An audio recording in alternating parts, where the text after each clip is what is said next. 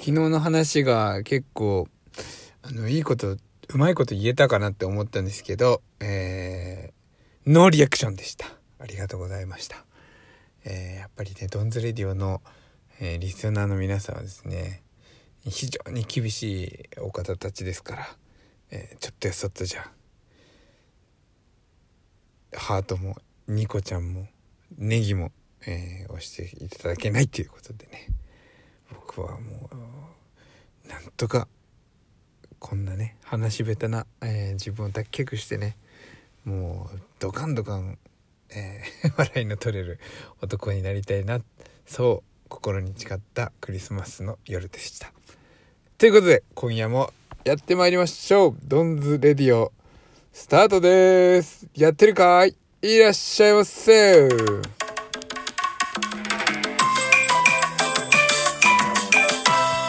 えー、今は深夜本当にこの時間に撮ってるんですけど11時30分ですね。あの夜なのになんでこんなね声が張れるのかって言ったら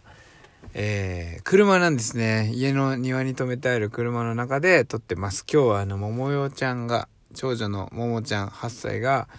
えー、僕がいつも寝てる方に来て寝るって言ったもんだから僕はまだラジオもやってないんだよって言ってえー、なんとかね拒絶したんですけど、えー、強引に、えー、僕のとこで寝るっていうことになったんでじゃあもうちょっとラジオだけは車で撮り行ってくるわっていうことで、え車に来ております、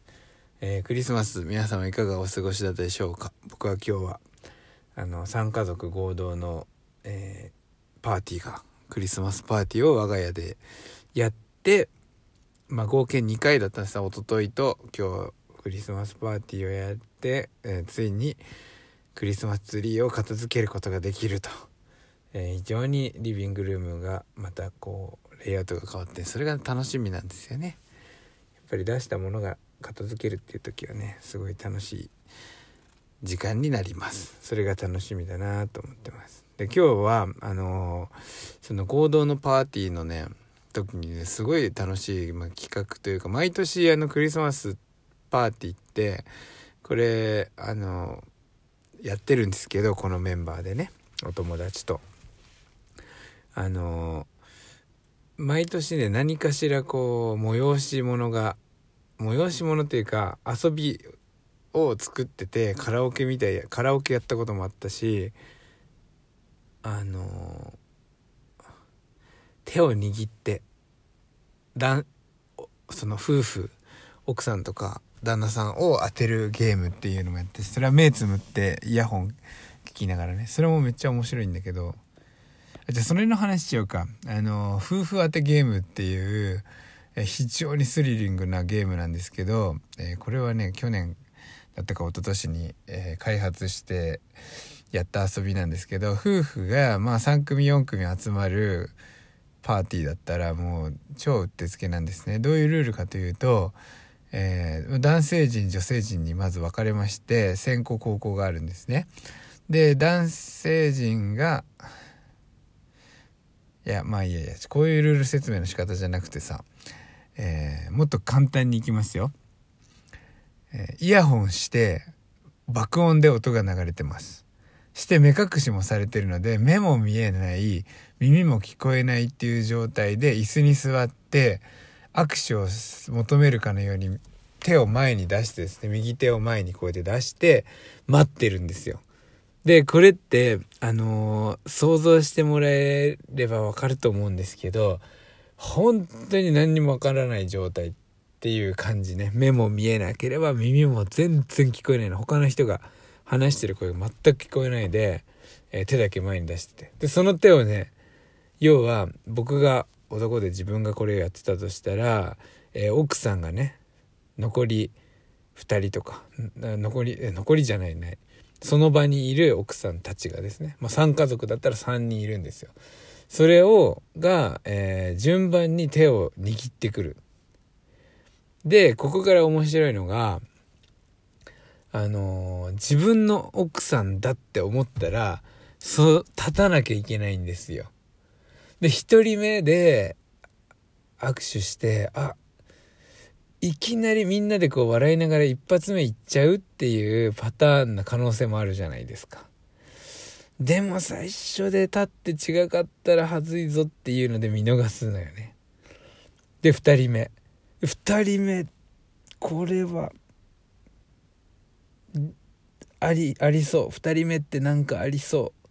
だけど、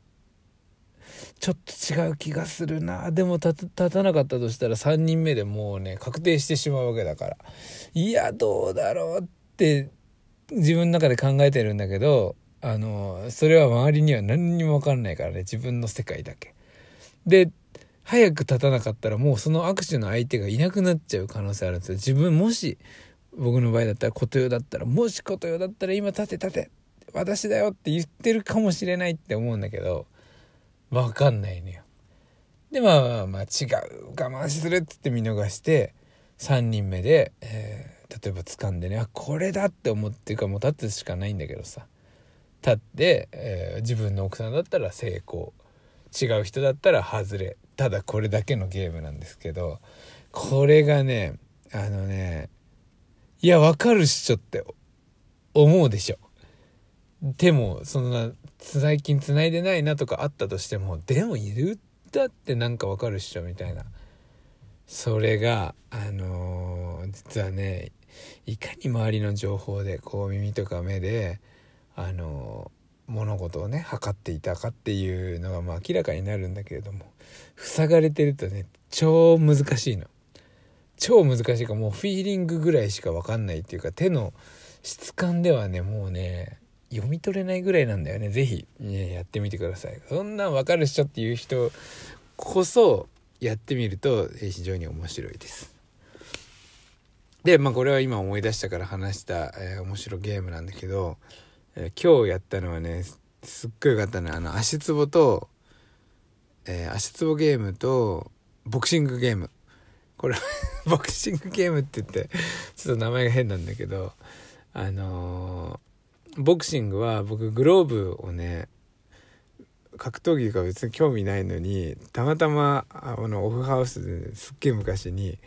いいグローブが売ってたので買ったんですよ。なんかスパーリング用のグローブみたいな。ちゃんとしっかりしたやつですよ。で最近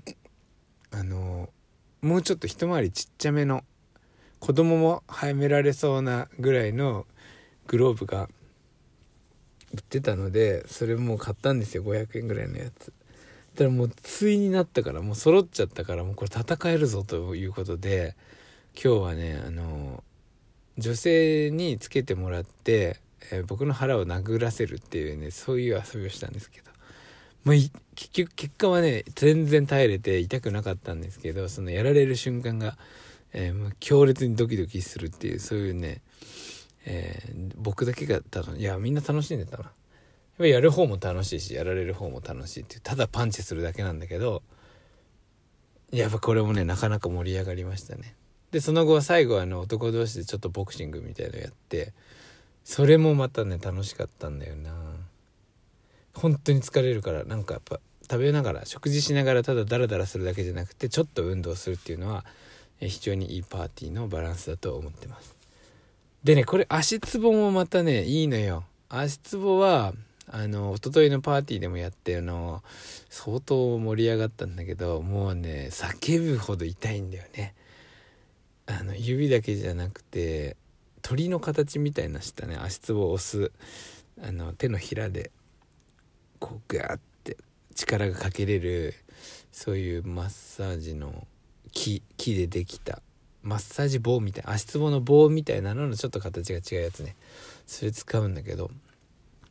めっちゃ痛くてもうねギャーギャーギャーギャーみんなであの 痛い痛いって言ってそれを見て笑う人、えー、僕はやってても超爆笑するしさ。ね、悪いことないんだよね。痛いんだけどでもその後なんかこうあれなんか足が軽くなった感じするかなとかなんかちょっと健康になったかな。実際はどうかわからないけれどもあのねやられる方も痛いけど気持ちいいやる方も楽しい見る方も楽しいもうウィンウィンウィンですよ。これもう全員全員ハッピー。で今でも僕はやられた場所がねまだ足の裏痛いんだけどそれでもやっぱりハッピーかな。楽しかったなって。足痛いなって思いながら。そういうまあ思い出の痛みってやつですね。まあもう足つぼと、まあ、ボクシング。ボクシングはちょっとハードル高いんであの足つぼこう超おすすめです。あとさっき言った夫婦の夫婦当てゲーム。と足つぼ対決。で、これ足つぼ対決まだ今日はやらなかったんだけどおもろいなと思ったのがあの2人で1人1個ずつ足つぼもみを持って2人とも足を出してねお互いに。で先に、えー、痛いって言った方が負けっていうさその対決したらめっちゃくちゃ面白そうだなと、えー、思いました。はいそんなクリスマスですね、まあ、今年もあの非常に、平和な、えー、クリスマスを過ごさせていただきました。ありがとうございました。それではまた